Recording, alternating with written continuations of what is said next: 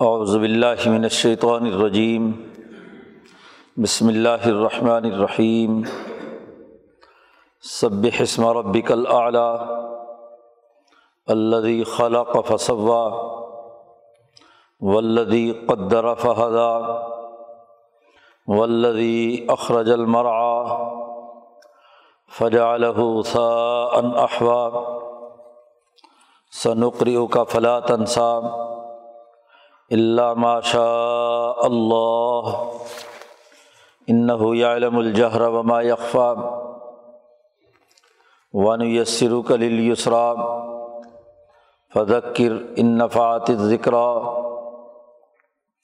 سید ذکر من یکشا و تجنب حل اشقا الدی صلی النار القبرا ثم لا يموت فيها ولا يحيا. قد افلح من تزكى وذكر اسم ربه فصلى بل تؤثرون الحیات الدنیا والآخرت خیر و ابقا نہذا لفِ صحف الاولا صحف ابراہیم و موسا صدق اللہ العظیم یہ صورت العلیٰ مکی صورت اور اس صورت مبارکہ میں اللہ تبارک و تعالیٰ نے رب اعلیٰ کا تذکرہ کر کے علم اعلیٰ کا تعارف کرایا ہے کہ انسان دنیا میں اشرف المخلوق ہے۔ اس کے لیے بھی ایک اعلیٰ علم کی ضرورت تو جو رب اعلیٰ ہے اس نے انسانیت کے لیے یہ اعلیٰ علم نازل کیا ہے، جو اس کی تعلیمات کے مطابق اپنا تزکیہ، اپنی تعلیم و تربیت کر لیں گے۔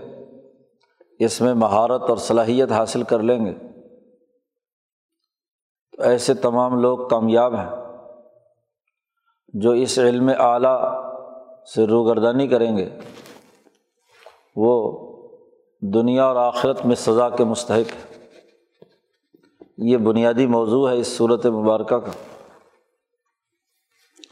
قرآن حکیم نے اس صورت میں ایک منفرد اسلوب میں علم اعلیٰ کا تعارف کرایا ہے۔ آغاز اس بات سے ہے کہ سب حسم ربک اعلیٰ پاکی بیان کیجیے اپنے رب کی۔ جو رب اعلیٰ ہے، اس کا نام پڑھیے۔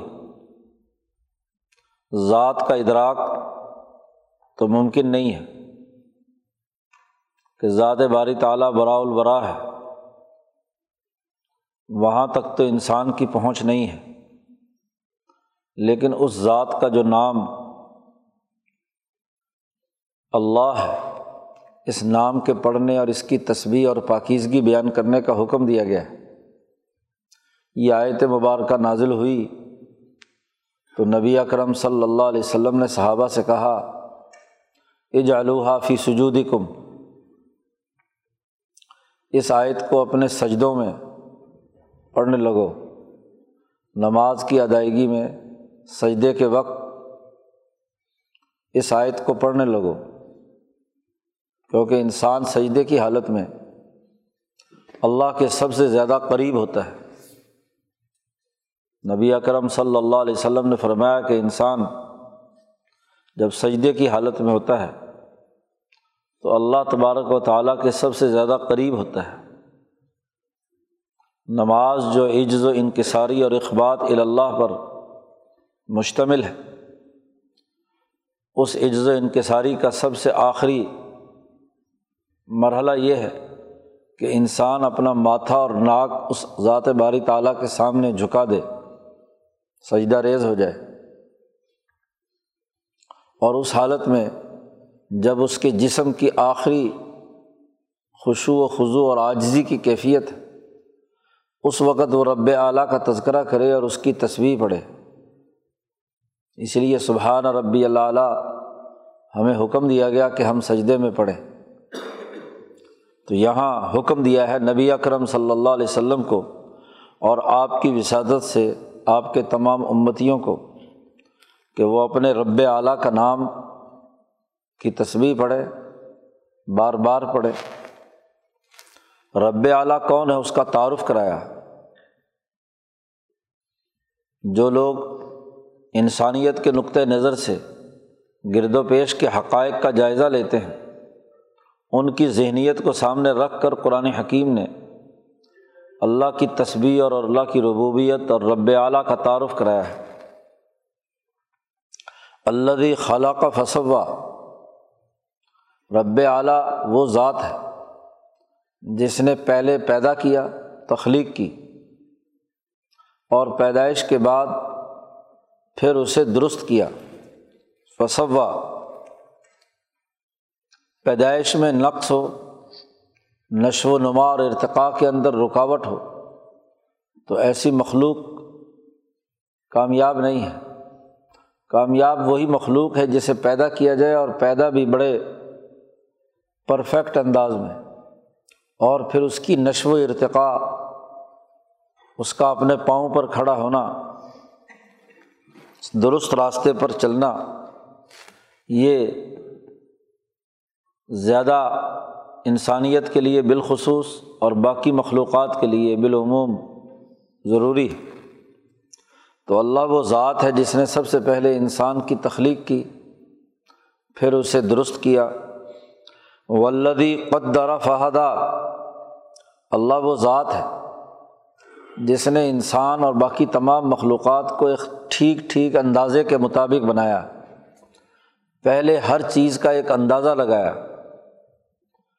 ہر چیز اپنے وجود میں آنے سے پہلے ارادہ الہیہ میں مرتسم ہوئی، منقش ہوئی، اس کی ڈرائنگ بنائی گئی کہ کس چیز میں کس درجے کا کمال کہاں تک جائے گا۔ ایک جانور میں، ایک انسان میں، ایک درخت میں، ایک نباتات میں۔ دنیا میں جتنی بھی مخلوقات پیدا کی گئی ہیں وہ تمام اپنی پیدائش سے لے کر موت تک کے پورے سفر میں ارتقاء کے مراحل سے گزرتی ہیں۔ اس میں مزید کمالات پیدا ہوتے چلے جاتے ہیں۔ انسانی جسم جو انتہائی نحیف اور کمزور تھا جب ماں باپ کے ہاں پیدا ہوا اور مسلسل ارتقاء اور ترقی کے ذریعے سے وہ ایک نوجوان طاقتور بن جاتا ہے۔ اور پھر جیسے جیسے گزرتا ہے، اس کی ذہنی، علمی، عقلی اور عملی صلاحیتوں میں بھی ارتقا پذیری رہتی ہے۔ عقل بھی بڑھتی ہے، علم بھی بڑھتا ہے، عملی مہارت بھی بڑھتی ہے۔ تو ہر چیز میں ارتقاء اور کمال کی ایک خاص صلاحیت اور استعداد رکھی ہے۔ سب ایک طرح سے نہیں ہے۔ حالات علاقے مختلف ماحول کی مناسبت سے، ہر چیز کے ارتقاء اور نشو و نما کے حوالے سے مختلف نوعیتیں ہوتی ہیں۔ کوئی جسمانی طور پر حیوانیت قویہ رکھتا ہے، تو اس کی علمی اور عقلی صلاحیتیں کمزور ہوتی ہیں۔ کسی میں عقلی اور علمی کمالات اونچے درجے کے ہوتے ہیں، جسم نحیف اور کمزور سا ہوتا ہے۔ پھر اس میں بھی سینکڑوں ہزاروں درجات حضرت الامام شبلی اللہ دہلوی نے حجرت اللہ میں انسانی بہیمیت اور ملکیت کے مجموعے سے جو آٹھ بڑی اقسام بیان کی ہیں اور ان آٹھوں کے باہمی مختلف فرق مراتب سے لاکھوں کروڑوں اقسام بنتی ہیں انسانوں کی، تو اس میں اللہ نے ہر ایک مخلوق کے پیدا کرنے سے پہلے اس کے تصویہ سے پہلے اس کی تقدیر متعین کی۔ تقدیر کہتے ہیں، کسی بھی کام کے کرنے سے پہلے اس کا اندازہ لگا کر، اس کی ڈرائنگ بنانا، اس کا باقی ڈھانچہ تشکیل دینا کہ اس کے جسم میں، اس کی روح میں، اس مخلوق میں کتنی کیپیسٹی ہے کہ یہ کس درجے کے عملی یا عقلی قبالات حاصل کر سکتا ہے۔ تو یہ صلاحیت اور استعداد کا پورا اندازہ لگایا اور پھر فہدا ہر انسان کو اپنی اس استعداد اور صلاحیت کے مطابق ہی ہدایت دی، جسمانی بھی اور علمی اور عقلی بھی، کیونکہ آگے رب اعلیٰ کا طرف سے جو علم اعلیٰ ہے، اس کا تذکرہ آ رہا ہے۔ تو یہ علم اعلیٰ سے ہدایت حاصل کرنے کی بھی ایک صلاحیت ہے۔ ایک استعداد ہے۔ تو پہلے ہر انسان کی پیدائش کے وقت اس کی استعداد اور اس کی تقدیر متعین کی کہ یہ کتنے درجے کا کمال اس کے اندر ہوگا۔ مثلاً ایک درخت ہے، وہ شگوفہ پھوٹنے کے بعد سے بڑا ہونا شروع ہوتا ہے۔ تو ہر درخت کی ایک ہائٹ مقرر کی ہے، اس سے اوپر وہ نہیں جا سکتا۔ آم کا پودا ہے، سیب کا ہے، انار کا ہے، انگور کا ہے، کھجور کا ہے۔ ہر درخت کی ایک مخصوص ہائٹ مقرر کرنا یہ اس کی تقدیر ہے۔ یہ متعین کرنا کہ کس درخت کے پتوں کا سائز کیا ہوگا اور زیادہ سے زیادہ کتنے بڑے، چوڑے اور کس کلر اسکیم کے مطابق بنائے جائیں گے۔ انگور ہے، آم ہے، انار ہے، مختلف۔ اسی طریقے سے ایک انسان وہ بچپن سے نشو و ارتقاء کے مختلف مراحل سے گزرتا ہے، تو اس کا قد کتنا ہوگا، اس کا گھیراؤ کتنا ہوگا، اس کی جسمانی استعداد کیسی ہوگی، اس کی روح کی طاقت کیسی ہوگی، وغیرہ وغیرہ۔ یہ پہلے سے اللہ تبارک و تعالیٰ کائنات کے عالمگیر نظام کے تحت اسے بناتا ہے۔ یہ کائنات ایک سسٹم کے تحت بنی ہے۔ اور ہر سسٹم کا بنیادی تقاضا یہ ہے کہ کسی بھی چیز کو وجود میں لانے سے پہلے اس کے تمام امور متعین کیے جائیں۔ اگر متعین نہ ہوں تو یہ سسٹم کی سب سے بڑی خرابی ہے کہ آپ نے کسی کی صلاحیت اور استعداد کے بغیر اس کے ذمے کوئی کام لگا دیا۔ تو بات یہ ہے کہ ایک انسان جب وجود میں آتا ہے تو اس کی استعداد میں ہے ہدایت حاصل کرنا۔ اور ہدایت کا جو اعلیٰ ترین علم ہے وہ اللہ تبارک و تعالیٰ نے اب حضرت محمد مصطفیٰ صلی اللہ علیہ وسلم پر نازل کیا ہے۔ آدم علیہ السلام پر اس زمانے کے انسانوں کا جو انداز تھا، اس کے مطابق علم آیا۔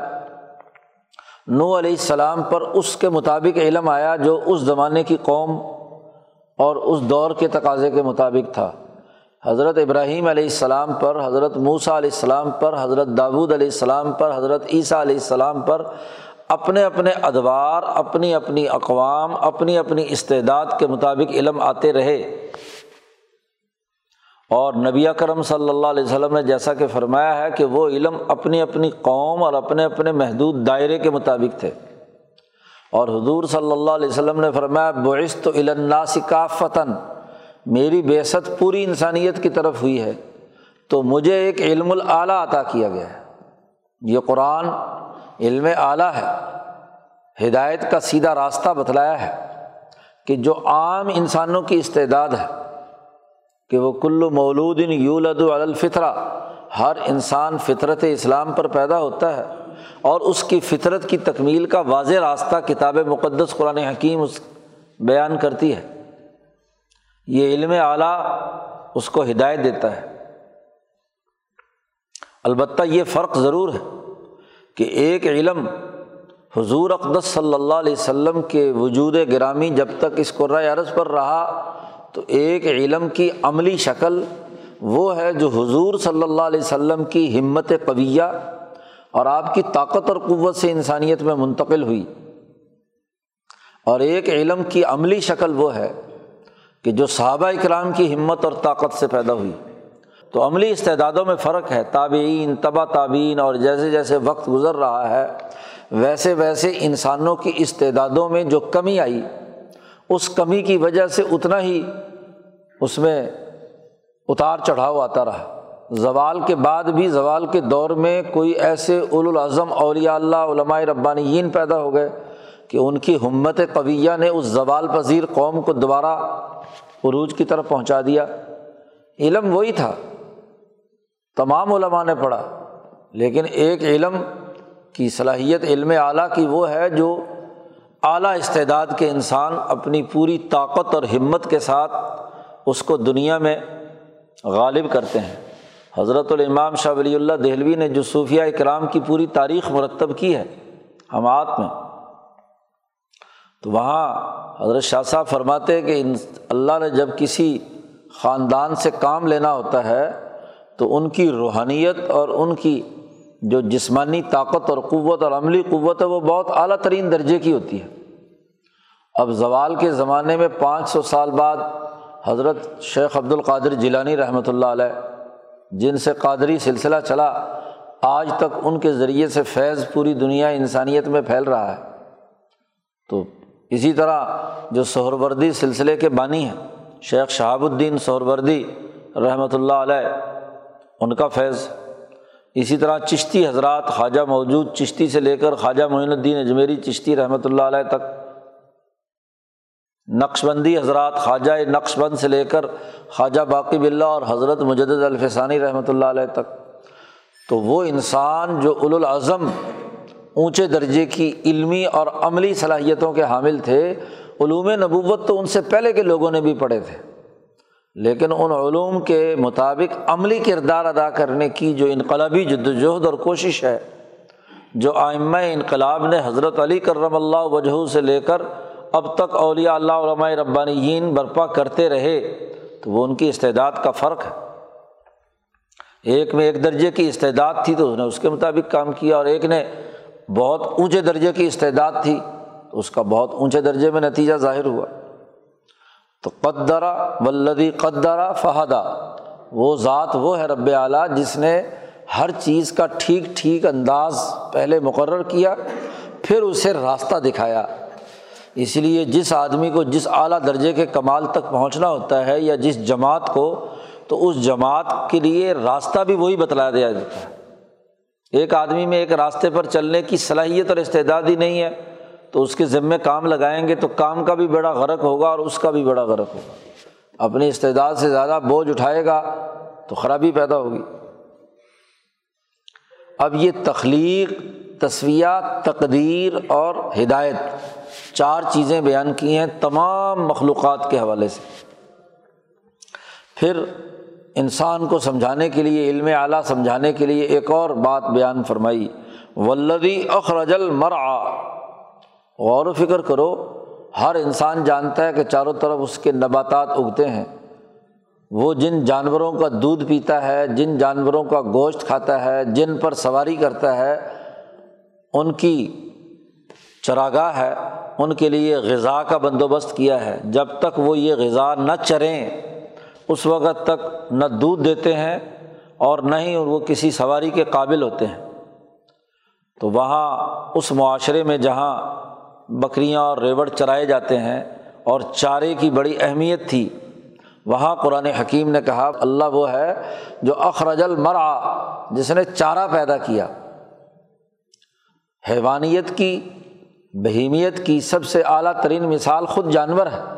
تو جانور کی غذا کیا ہے؟ چارہ۔ جب تک وہ چارہ نہیں چرے گا تو نہ دودھ دے گا، نہ ہل چلائے گا، نہ اس کی پیٹھ پر سوار ہوا جا سکتا ہے، نہ اس سے کوئی کام کاج لیا جا سکتا ہے۔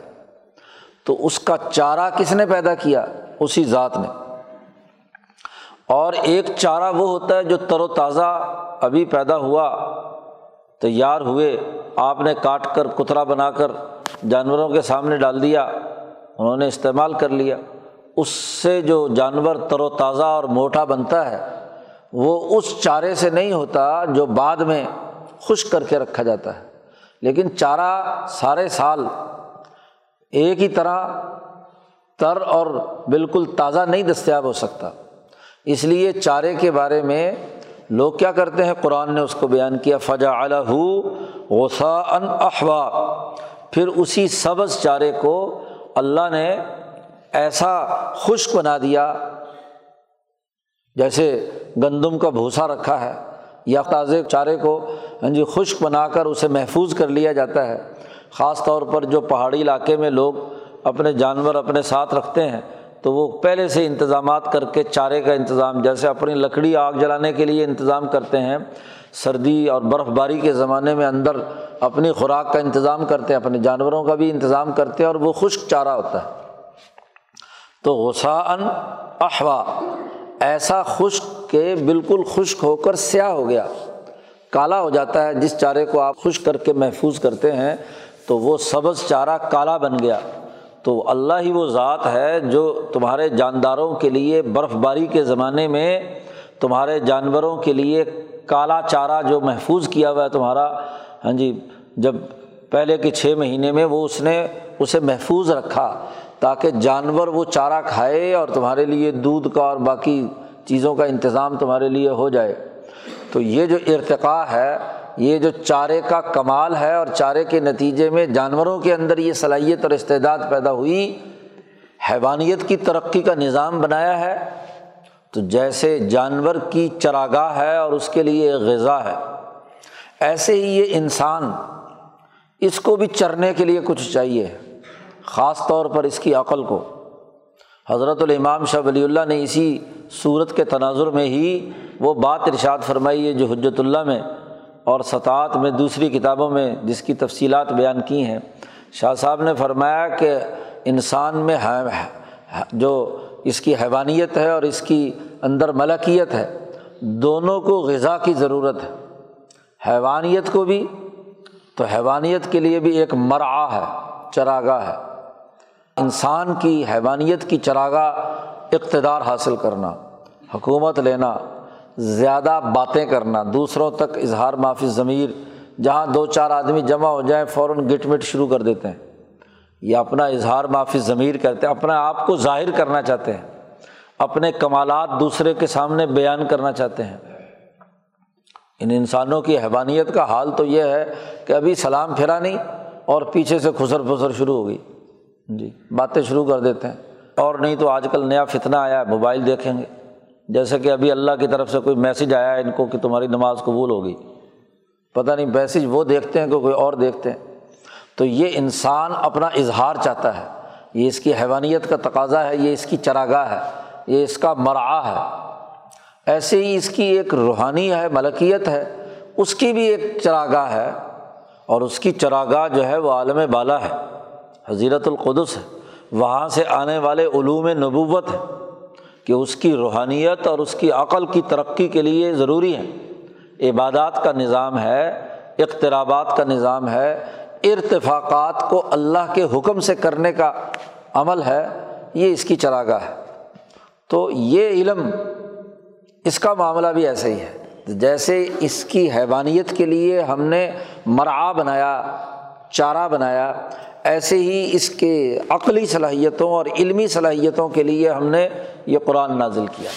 اسی کو فرمایا سنق ریو کا عن قریب ہم آپ کے سامنے اس علم اعلیٰ کو ضرور آپ کو پڑھائیں گے کہ آپ یہ علم حاصل کریں۔ چنانچہ قرآن حکیم نازل ہونا شروع ہوتا ہے اقرا بسم ربی کلدی خلق سے۔ تو اللہ تبارک و تعالیٰ نے نبی اکرم صلی اللہ علیہ وسلم کو یہ علم اعلیٰ پڑھانا شروع کر دیا۔ جیسے چارہ ایک دفعہ پیدا ہو جائے تو ضائع نہیں جاتا۔ اور انسان اور جانور جو ہے جس اپنی اپنی صلاحیت کے مطابق اس سے استفادہ کرتے ہیں۔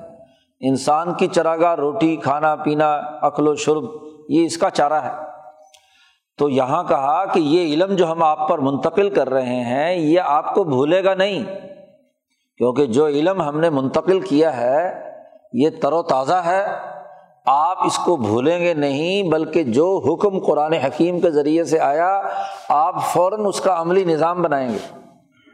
اللہ نے کہا عقیم الصلاح تھا تو علم بھولے نہیں، آپ صلی اللہ علیہ وسلم نے اس کے مطابق نماز کا ایک پورا نظام بنا دیا۔ قرآن نے حکم دیا آتس زکاتہ زکوٰۃ ادا کرو تو زکوٰۃ کا پورا نظام بتا دیا۔ قرآن نے کہا اطم الحج والعمرۃ اللہ حج اور عمرہ ادا کرو، اس کا نظام بنا دیا۔ ہاں جی نبی اکرم صلی اللہ علیہ وسلم کی ہمت، طاقت جرت آپ کے اجتہاد، آپ کی عقلی اور عملی صلاحیتوں نے اس کا پورا ایک پرفیکٹ سسٹم بنا دیا۔ اللہ نے کہا، روزے رکھو کتبہ علیکم السیام تو روزے کا ایک پورا نظام واضح کر دیا گیا۔ اسی طرح سچ بولو، جھوٹ سے پرہیز کرو، عدل کرو، سخاوت کرو حسن خلق سے پیش آؤ، وغیرہ وغیرہ، جتنے بھی اخلاقیات ہیں۔ تو ان کا اللہ نے حکم دیا اور آپ بھولے نہیں۔ جو ذہین، ترین، سمجھدار انسان جس کو تعلیم دی جائے، وہ ہر تعلیم اس کے دماغ میں فٹ ہوتی چلی جاتی ہے، وہ بھولتا نہیں ہے۔ بھولتا وہی ہے جو غفلت سے بیٹھا ہوا ہو، جس نے بات تری صحیح طریقے سے سنی اور سمجھی نہ ہو۔ تو نبی کرم صلی اللہ علیہ وسلم پر جب وہی آتی تھی تو آپ صلی اللہ علیہ وسلم کا تو پورا وجود گرامی، آپ کی روح بھی اور آپ کا جسم، جسد مبارک بھی اس وہی الہی کے رنگ میں رنگا جاتا تھا۔ آپ کے تو انگ انگ میں وہ شرائط کر جاتی تھی۔ تو بھولنا کس بات کا؟ فلاں تنسا۔ تو آپ نہیں بھولیں گے۔ آپ کو یہ علم یاد رہے گا۔ اس کا عملی نظام بنائیں گے۔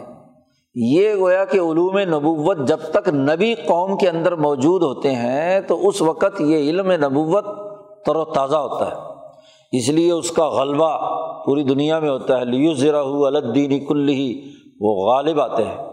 خاص طور پر امام الانبیاء حضرت محمد مصطفیٰ صلی اللہ علیہ وسلم۔ آگے استثنا کیا ہے۔ اللہ بادشاہ اللہ مگر وہ جو اللہ چاہے۔ یہاں عام طور پر مفسرین کے نقطۂ نظر سے امام انقلاب مولانا عبید اللہ سندھی نے اختلاف کیا ہے۔ عام طور پر مفسرین یہ کہتے ہیں کہ اللہ استثنا اس حوالے سے ہے کہ جو اللہ بھلانا چاہے وہ بھلا دے گا۔ یعنی آیات قرآن میں سے کچھ آیات کے بھلانے کی بات ہو سکتی ہے۔ تو وہ نسخ والی آیات کہ جو آیات یا احکامات منسوخ ہو چکے ہیں اس کی طرف اشارہ کرتے ہیں۔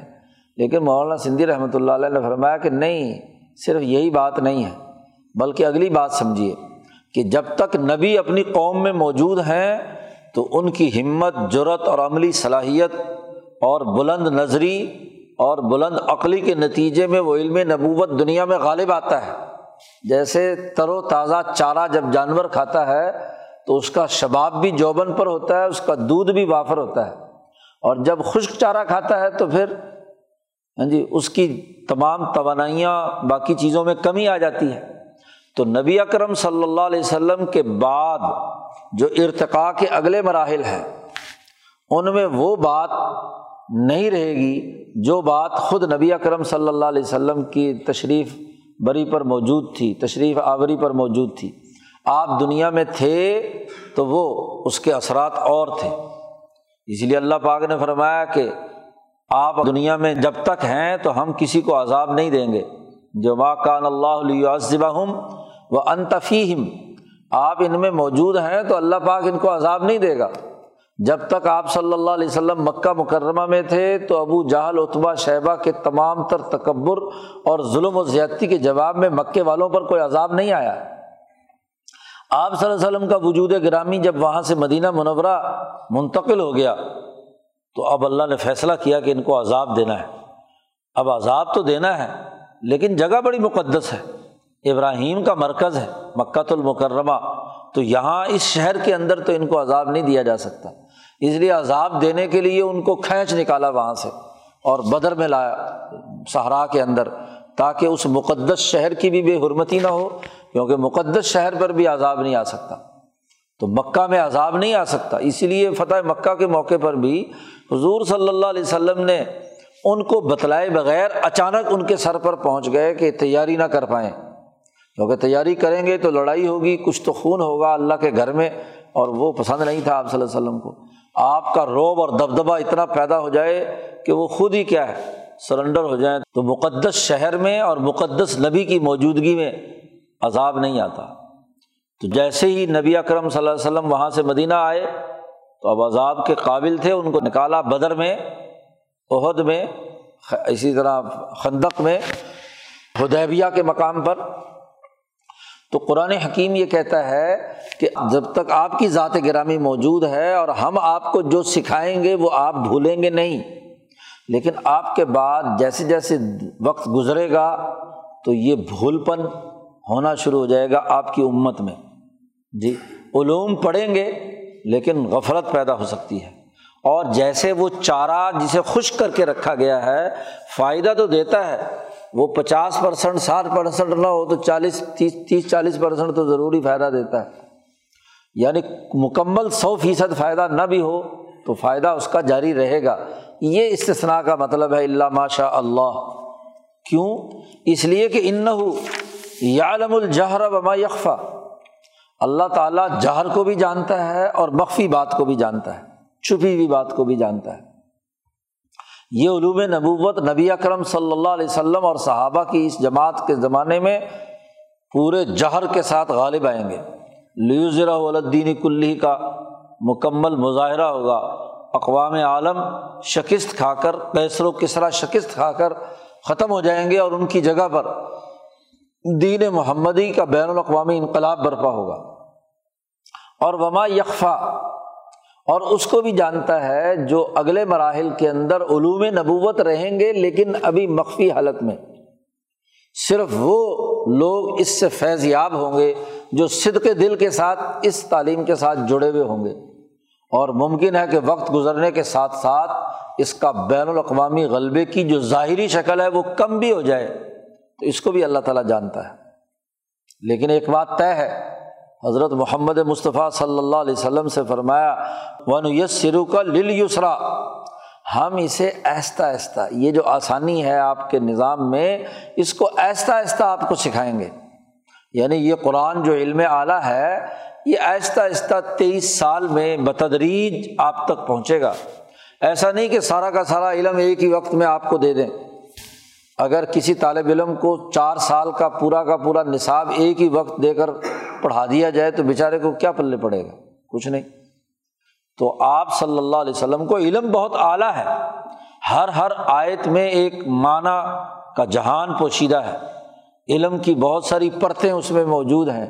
تو ہم آپ کو یہ علم آہستہ آہستہ دیں گے۔ چنانچہ تیئیس سال میں جیسے جیسے ضرورت پیش آتی گئی، جیسے جیسے واقعات سامنے آتے رہے، جیسے جیسے ماحول بنتا رہا، ویسے ویسے اللہ پاک نے یہ علم نبی اکرم صلی اللہ علیہ وسلم کو منتقل کیا۔ پہلی بات تو یہ کہی کہ یہ علم اعلیٰ، رب اعلیٰ آپ کو ضرور پڑھائے گا۔ سنقریو کا فلاں تنسا۔ اور بتدریج آہستہ آہستہ سہج سہج آپ کو یہ آسانی پیدا کروائی جائے گی۔ اب جب آپ نے یہ علم حاصل کر لیا تو اب آپ کی ذمہ داری یہ ہے کہ فذکر، آپ اس کی بنیاد پر لوگوں کو نصیحت کریں، جماعت تیار کریں، یہ نظریہ آگے منتقل کریں۔ حضرت ابو بکر صدیق میں، حضرت عمر فاروق میں، عثمان غنی میں، علی المرتضیٰ میں، کم و بیش لاکھ کے قریب صحابہ اکرام کی قلوب کے اندر یہ علم اعلیٰ منتقل کریں۔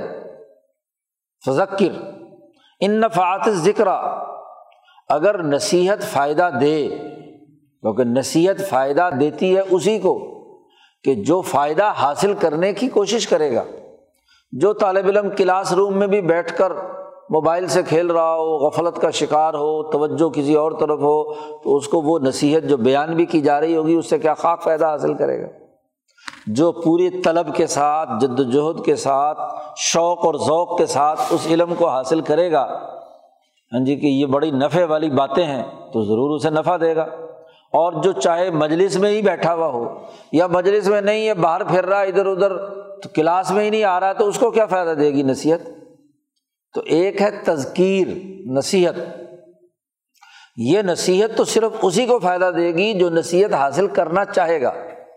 اور ایک ہے انتظار ڈرانا، دشمن کو یرکانا۔ یہ ہر ایک کے لیے ہے۔ جو سرمایہ پرست ہے، اس مجلس میں بیٹھا ہے یا نہیں بیٹھا؟ فرعون ہے، نمرود ہے، ابو جہل ہے کیسر و کسرا ہے۔ تو وہاں تو ہر آدمی کو آپ نے ڈرانا ہے۔ جو ظالم ہو، متکبر ہو، بد اخلاق ہو، انسانوں کے لیے یسرا کے بجائے اسرا پیدا کر رہا ہو، تو اس کو تو ڈرایا جاتا ہے۔ تو انظار اور تبلیغ اور چیز ہے، تذکیر اور بعض اور چیز ہے۔ دونوں کے درمیان بڑا فرق ہے۔ اس لیے یہاں ذکر کا لفظ استعمال فرمایا کہ آپ نصیحت کیجیے اور نصیحت صرف انہیں کو فائدہ دے گی جو اس نصیحت سے نفع حاصل کرنا چاہیں گے۔ اس لیے کہا سید زک کا روم یکشا ان قریب نصیحت حاصل کرے گا وہ جس کے دل میں خشیت ہے، ڈر ہے۔ جو اللہ سے ڈرتا ہے جو انسانی حقوق کے حوالے سے خوف زدہ ہے، وہ چاہتا ہے کہ انسانی حقوق کا ایک بہتر نظام بنے۔ جس کے دل میں خشیت ہے، نرمی ہے، اسی کو نصیحت حاصل ہوگی نا۔ اور وہ تجنب حل اشقا لیکن بدبخت آدمی، جس کے دل میں کوئی ڈر اور خوف نہیں ہے، نہ خدا کا خوف، نہ انسانیت کا خوف بد بخت ہے، انسانوں کو نقصان پہنچانے کے ہر وقت درپے رہتا ہے، وہ اس علم سے بچ کر رہے گا۔ اس سے دور رہے گا، الگ رہے گا۔ اور جب وہ الگ رہے گا، اول میں تو کلاس میں نہیں آئے گا، باہر رہے گا۔ ہاں جی جتنے بھی ظالم، متکبر، کافر ہیں، وہ باہر ہیں۔ اور وہ لوگ جو منافق ہیں، کلاس میں تو آ گئے، جماعت میں شامل ہو گئے۔ کلمہ پڑھ کے داخلہ تو لے لیا اسلام میں۔ لیکن داخلے کے بعد منافقت کرتے رہے۔ وہاں بیٹھے کھیل رہے ہیں، وہاں غفلت کا شکار ہیں، وہاں توجہ نہیں ہے، بلکہ آئے ہیں اس لیے کہ جاسوسی کریں۔ بات کا بتنگڑ بنائیں کہ جی نبی نے یہ بات کہی تھی اور اس کا یہ مطلب ہے۔ اپنی طرف سے مطلب بیان کر کے لوگوں کو گمراہ کریں۔ تو اس کام کے لیے بھی آتے تھے نا۔ منافقین جاسوسی کرنے کے لیے کہ حضور صلی اللہ علیہ وسلم نے کیا بات کہی ہے اور اس کو کس طریقے سے توڑ مروڑ کے لوگوں کے سامنے پیش کیا جائے؟ تو ہر انقلابی جد وجہد میں جاسوس بھی داخل ہوتے ہیں، منافق بھی۔ وہ بظاہر تو جماعت کا حصہ ہوتے ہیں، لیکن ساتھ ساتھ کیا ہے؟ اپنا جاسوسی کا نظام یا اپنی اس کی نفرت اور اس کے خلاف کاروائیاں کرنا ان کے دماغ میں یہ خرابی موجود ہوتی ہے۔ تو اللہ پاک نے کہا کہ نفع نصیحت سے صرف وہی حاصل کرے گا جو بد وقت ہے، اشقا ہے۔ کون ہے وہ؟ اللہ یسل نار القبرا وہ جو داخل ہوگا ایک ایسی بھڑکتی ہوئی آگ میں جو بہت بڑی ہے۔ یہ بیچاری دنیا کی آگ کیا ہے؟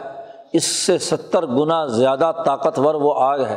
اور اگر اس آگ کی بھی ایک لپٹ اور ایک شعلہ آپ کے جسم پر لگ جائے، تو وہ جلد جو ہے اس میں ایسی اذیت اور تکلیف ہوتی ہے کہ ناقابل برداشت تو تم سے یہ آگ برداشت نہیں ہو رہی، تو وہ آگ جو اس سے ستر گنا زیادہ طاقتور ہے، جلانے والی ہے، نار القبرا ہے، اس میں وہ بدبخت داخل ہوگا کہ وہ علوم نبوت حاصل کرنے کے لیے آیا اور علوم نبوت سے انکار کرتا رہا، غفلت برتی۔ اسی لیے کہا، ان المنافقین فی درکل اسفلی من النار کہ ایسے منافق جن کے دلوں کے اندر ایمان نہیں گیا، وہ جہنم کے سب سے نچلے طبقے میں ہوں گے۔ تو جو بد وقت ہے، وہ جہنم میں داخل ہوگا۔ اور جس نے نفع اٹھایا اس علم اعلیٰ سے، تو جب علم اعلیٰ آیا، تو عمل بھی اعلیٰ ہوگا اور نتیجہ بھی اعلیٰ نکلے گا۔ غلبے کا نظام قائم ہوگا۔ قرآن کہتا ہے، یہ بد وقت ایسا ہے کہ سملا یمو تو فیحا ولا یحیا اس جہنم کی آگ میں نہ تو مرے گا، نہ زندہ رہے گا۔ موت و حیات کی کشمکش میں ہوگا۔ وہاں قرآن حکیم کہتا ہے کہ یہ موت کو پکاریں گے۔ تو اللہ میاں کہے گا، خوب پکارو۔ یہ موت جو ہے صبور آ، اس دن یہ صبور پکاریں گے، موت پکاریں گے تو ان سے کہے گا، اللہ میاں مزید کہ اچھی طرح پکارو۔ لیکن موت تمہیں آنی نہیں ہے۔ تو نہ مریں گے، نہ جئیں گے۔ قرآن حکیم نے کہا پیچھے گزرا کہ کلما نزیجت جلود ہم بد اللہ ہم جلودن غی رہا جب بھی ان کی جلد اور چمڑا اس جہنم کی آگ میں جل کر ختم ہوگی، بے حص ہو جائے گی، تو ہم وہ جلد اتار کر نئی جلد اسے دے دیں گے۔ اور آگ کے اندر کچی جلد ہو، آدمی کا زخم کچا ہو ویسے ٹھوس عام حالت میں اگر آگ لگے تو پھر بھی کسی درجے میں برداشت کے قابل ہوتی ہے۔ لیکن کچا زخم جو ہے، ابھی کچی جلد آئی ہے، اس پر آگ لگے تو وہ آگ تو بڑی خوفناک ہوتی ہے۔ وہ تو بہت زیادہ تکلیف دہ ہوتی ہے۔ تو جیسے ان کی کچی جلد دوبارہ بنے گی تو دوبارہ آگ میں جلنا شروع ہوں گے تو اس کی اذیت کئی سو گنا بڑھ جائے گی۔ تو یہ نہ مریں گے، نہ جئیں گے، بلکہ اس بد بخت لوگ اس آگ کے اندر داخل ہوں گے کیونکہ نصیحت حاصل نہیں کی۔ بہت بڑی ناقدری ہے کہ امام الانبیاء حضرت محمد مصطفیٰ انسان اکبر ایک علم لے کر آئیں اور انسان اس علم سے روگردانی کرے، اس سے بچ کر رہے یا بظاہر اس علم پر ایمان کے دعوے دار ہوں اور پھر اس علم پر عمل نہ کریں۔ تو یہ نبی اکرم صلی اللہ علیہ وسلم کی توہین ہے۔ آپ کو تکلیف پہنچانا ہے۔ آپ کے علم کی توہین ہے۔ آدمی کو جس علم کی قدر ہوتی ہے، تو انسان کو اس علم کے ساتھ ایک عقیدت اور وارفتگی کا تعلق قائم ہوتا ہے۔ اور جس علم کو وہ کہ اہمیت نہیں دیتا، جس سبق کو ایک طالب علم یونیورسٹی اور کالج میں اہمیت نہیں دیتا، پڑھتا ہی نہیں۔ اس کلاس میں باہر کھیلنے، کودنے کے لیے، کوئی چائے وائے پینے کے لیے جی کیا پڑھنا ہے اس کتاب کو؟ جو ذرا مشکل ہوتی ہے، تو پھر وہاں پہنچ جاتے ہیں کہ چلو کچھ نہ کچھ تو پلے پڑے۔ تو بات یہ ہے کہ یہ علم کی توہین ہے کہ حضور صلی اللہ علیہ وسلم کوئی بات بیان فرمائیں، آپ نصیحت کریں، اللہ کی طرف سے آیا ہوا علم ان کے سامنے آئے حضیرت القدس سے اللہ رب اعلیٰ نے نازل کیا ہو اور پھر یہ غفلت برتے، اس علم کو چھوڑ دے، اس کو نظر انداز کر دے۔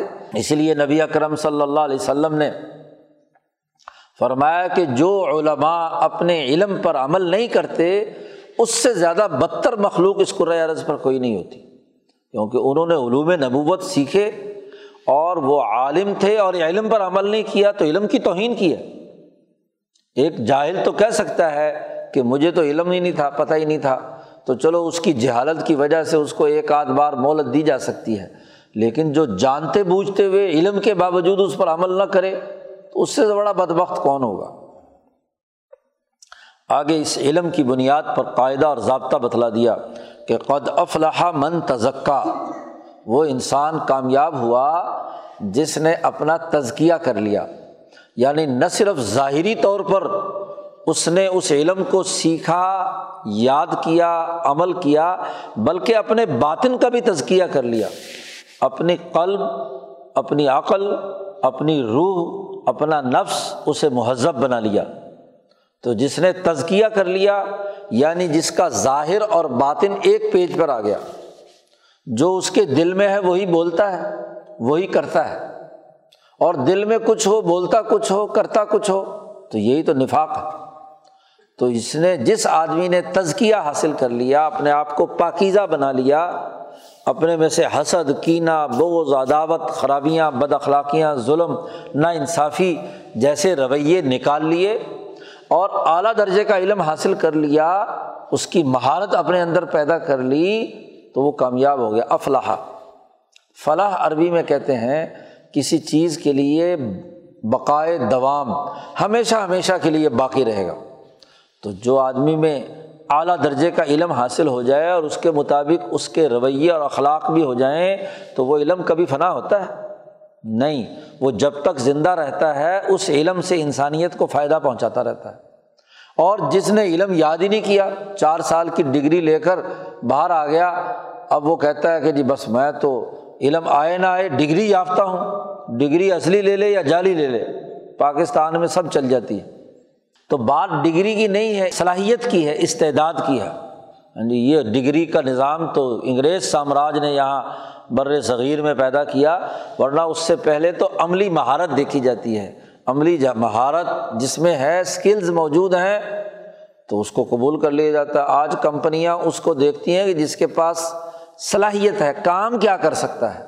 ڈگری اٹھائے پھر رہا کام جانتا نہیں۔ تو اس کو کون رکھتا ہے؟ دو چار مہینے بعد نکال کر باہر پھینک دیتے ہیں کہ ڈگری ہولڈر تو ہے لیکن عمل کچھ نہیں۔ تو اصل چیز تو مہارت ہے۔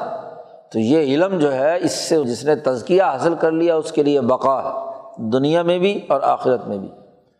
اور اس تزکیے کا لازمی نتیجہ یہ ہے کہ وضا کا رسم رب ہی فصل اس نے اپنے رب کا نام پکارا۔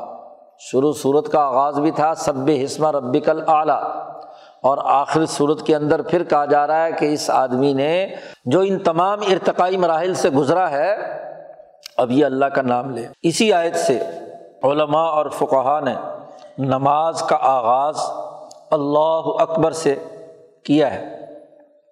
تحمید و تصویر تو اس کے بعد ہوگی۔ وہ اصل نماز ہے۔ اس لیے کہا فصل کہ پھر اس نے نماز پڑھی۔ پہلے اللہ اکبر، اللہ کا نام لیا، پھر نماز پڑھی۔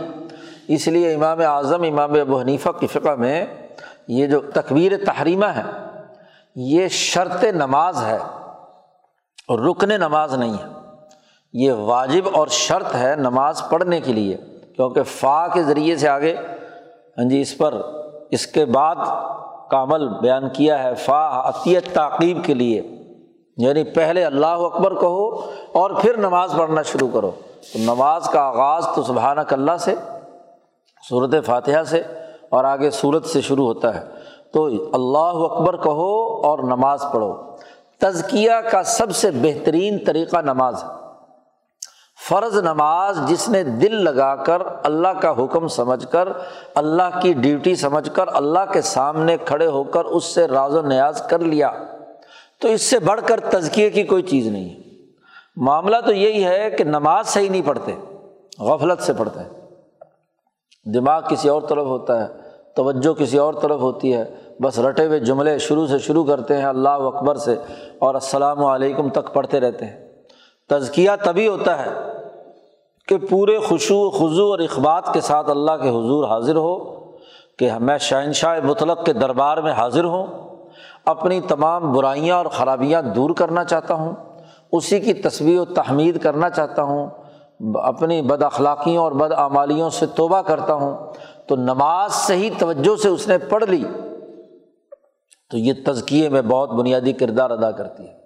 اس لیے امام شاہ ولی اللہ فرماتے ہیں کہ نماز وہ معجون مرکب ہے کہ اس میں دین کی تمام عبادات آ گئیں۔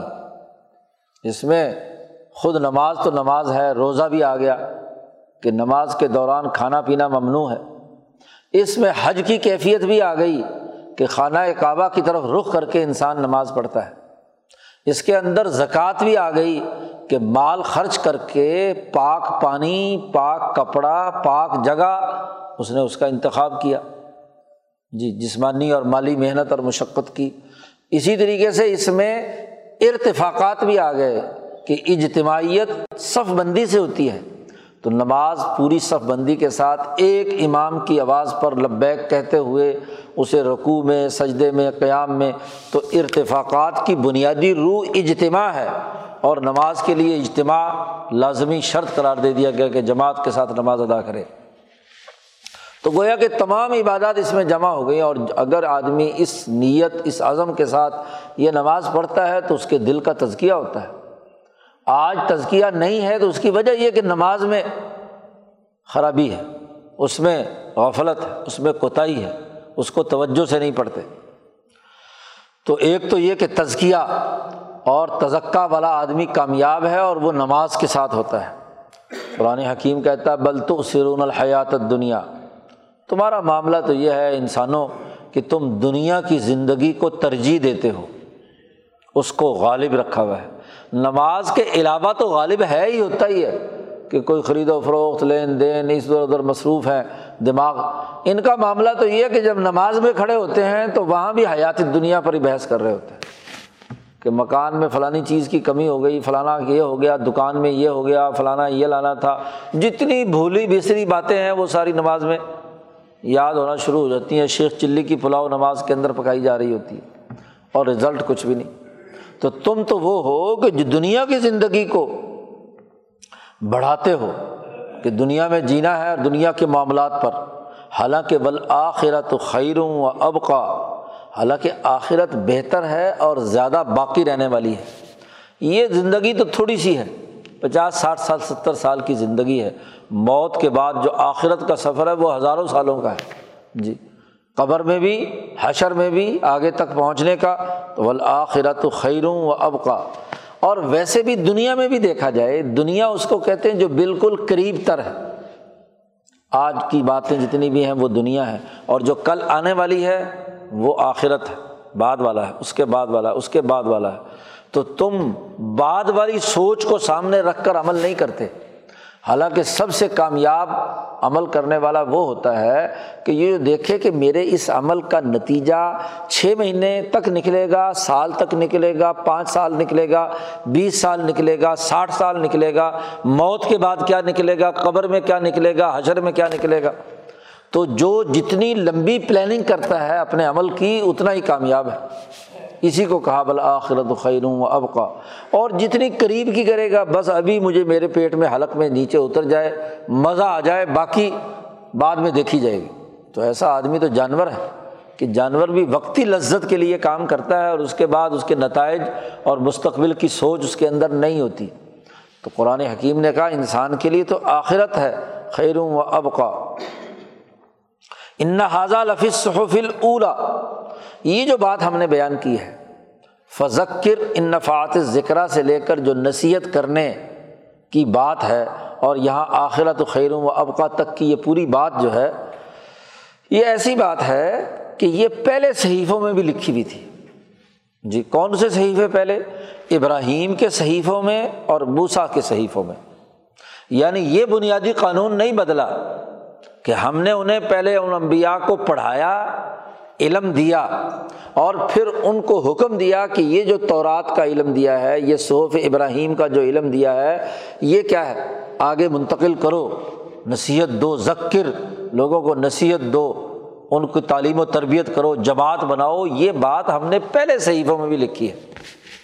اور وہ صحیفے کون سے ہیں؟ جو ابراہیم اور موسا علیہ السلام کے صحیفے یہاں بڑی اہم بات سمجھنی چاہیے۔ بعض مفسرین جیسا کہ یہ ہمارے حاشیے والے بھی ہیں ہاں جی تو یہ کہتے ہیں کہ جی پتہ نہیں یہ صحیفہ ابراہیم کے بارے میں کہتے ہیں کہ جی وہ دس صحیفے تھے اور وہ غائب ہو گئے، پتہ نہیں صحیح ہے کہ نہیں ہے۔ یعنی خود سوال ہی اٹھایا، خود ہی صحیفے بیان کیے کہ جی ضعیف روایات میں آتا ہے کہ جی صحیفے تھے۔ مولانا سندھی نے کہا، عجیب بات ہے، وہ صحیفے تھے نہیں، ہیں بھی۔ اس وقت بھی موجود ہے مولانا سندھی فرماتے بائبل دیکھو۔ بائبل میں بات ہی شروع ہوئی ہے صوف ابراہیم سے۔ جی سب سے پہلے ہاں جی بائبل کا آغاز ہوتا ہے مختلف کتابوں سے۔ سب سے پہلی کتاب ہے کتاب الپیدائش۔ تو کتاب پیدائش میں ابراہیم علیہ السلام کا تفصیلی تذکرہ ہے۔ کیونکہ یہ تحریک ابراہیمی ہے۔ اسرائیل علیہ السلام پر بھی، یعقوب علیہ السلام پر بھی یہ ابراہیمی تحریکی تھی۔ جو ان کے جد امجد ابراہیم سے ان تک پہنچی۔ اس لیے ابراہیم پر جو صحیفہ اترا، وہ پہلا صحیفہ ہے جو تورات میں اس وقت موجود ہے، جس میں احکام عشرہ، وہ جو دس صحیفوں کی بات آتی ہے، وہ احکام عشرہ تھے۔ دس بنیادی قوانین تھے۔ ہاں جی اصول فطرت کے ہوں یا علمی طور پر ہوں کہ وہ قدا ربو کا اللہ تعبد اللہ یا کہا کل تعلو ما حرم علیکم ربکم ہاں جی کہ تم شرک نہ کرو، والدین کے حقوق ادا کرو، وغیرہ وغیرہ، یتیم کے مال کے قریب نہ جاؤ۔ تو یہ وہ احکامات ہیں جو سب سے پہلے کتاب الپیدائش میں ہیں۔ اور وہاں آدم کا تذکرہ تو صرف اس حوالے سے ہے، اتنا ہے کہ آدم جو ہے وہ ابراہیم کے باپ ہیں، جد امجد ہیں۔ انسانیت کا آغاز وہاں سے ہوا ہے۔ باقی سارا نصب نامہ کتاب پیدائش میں ابراہیم کا ہے کہ ابراہیم کیسے پیدا ہوئے، کیسے عراق میں رہے، وہاں سے کیسے سفر کیا، کیسے کنان آئے اور کیسی ساری تفصیلات طورات میں موجود ہیں۔ اور پھر کتاب پیدائش کے بعد کتاب الخروج ہے بائبل میں۔ اور کتاب الخروج وہ ہے جہاں سے چار صحیفے، چار کتابیں ہیں۔ جو وہاں بیان کیے گئے ہیں حضرت موسا علیہ السلام کے تناظر میں، جو اصل طورات ہے۔ اور وہ موسا علیہ السلام کا مصر سے خروج ہو کر جب وہ غزہ اور اس فلسطین کے علاقے میں آئے ہیں، تو اس سے بات شروع ہوتی ہے کتاب الخروج سے۔ اور وہاں چار کتابیں جی چار اسفار ہیں، جس کو بائبل قدیم یا تورات کہا جاتا ہے۔ تو یہ صحف موسا ہے چار اور پہلے والا جو ہے کتاب پیدائش جو ہے وہ صحف ابراہیم، صحیفہ ابراہیمی ہے، جس میں دس بنیادی یہ قوانین ہے یہ قوانین تورات میں بھی ابراہیم علیہ السلام پر بھی نازل کیے گئے، یہی قوانین موسا علیہ السلام پر نازل کیے گئے، یہی آگے حضرت داود، زبور اور انجیل اور وغیرہ وغیرہ۔ یعنی موسا علیہ السلام کے بعد سے جتنے انبیاء آتے رہے اور ان پر جو جو کتابیں نازل ہوتی گئیں، وہ بائبل کا حصہ بنتی چلی گئیں۔ اس لیے اس وقت جو بائبل ہے، اس میں آخری کتاب اناجیل اربا جو ہیں لوکا متا مرکس کی چار انجیلیں جو ہیں، وہ اس کے اندر آخری کتابیں ہیں۔ اور اس سے پہلے جتنے امبیا کے صحیفے آتے گئے، وہ ساتھ ساتھ بائبل میں جڑتے چلے گئے۔ تو یہ کہنا کہ جی وہ پتہ نہیں دس کتابیں کہاں گئی اور گم ہو گئیں اور یہ ہو گیا اور وہ ہو گیا، یہ فضول بات ہے۔ اصل بات تو صحف ابراہیم و موسا کیوں؟ کہ نبی اکرم صلی اللہ علیہ وسلم کا خود اپنا دین ابراہیمی ہے۔ اس لیے نبی اکرم صلی اللہ علیہ وسلم سے کہا جا رہا ہے کہ یہ تعلیم جو آج ہم قرآن میں آپ کو بیان کر رہے ہیں، یہ بات ہم نے پہلے صحیفوں میں یعنی ابراہیم اور موسا پر بھی نازل کی تھی۔ اور ابراہیمی ملت کی اتباع کا حکم دیا گیا کہ وط طبی و ملت ابراہیم حنیفہ، کہ ابراہیمی ملت کی اتباع کرو۔ تو یہ بنیادی قوانین اور ضابطہ وہ علم جو ابراہیم سے نازل ہونا شروع ہوا اور آج حضرت محمد مصطفیٰ صلی اللہ علیہ وسلم پر نازل ہوا ہے، تو اس پوری جامع تعلیم کا خلاصہ اور جامع کتاب یہ علم اعلیٰ ہے جو اس کتاب مقدس قرآن حکیم میں آ گئی ہے۔ اللہ پاک فرماتے ہیں، ہم اسے اے محمد صلی اللہ علیہ وسلم آپ کو سکھائیں گے، پڑھائیں گے۔ آپ اس علم کو سیکھ کر لوگوں کو آگے نصیحت کریں، جماعت بنائیں، پارٹی بنائیں اور عملی انقلاب برپا کریں۔ لوگ اگر نفع حاصل کریں، فائدہ اٹھائیں اس نصیحت سے، تو دنیا میں بھی کامیابی ہے اور آخرت کی بھی۔ اور اگر نہیں اٹھاتے، تو وہ اشقا اور بدبخت جو ہے، اس کے لیے جہنم ہم نے تیار کر رکھی ہے۔ یہ بنیادی پیغام اس صورت مبارکہ نے دیا ہے۔ اللہ تعالیٰ ہمیں قرآن حکیم کو سمجھنے اور اس پر عمل کرنے کی توفیق عطا فرمائے۔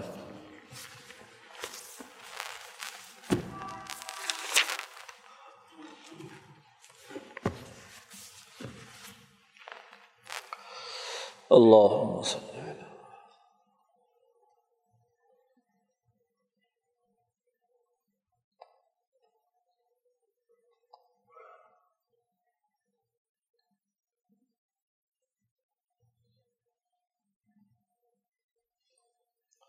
اجمعین.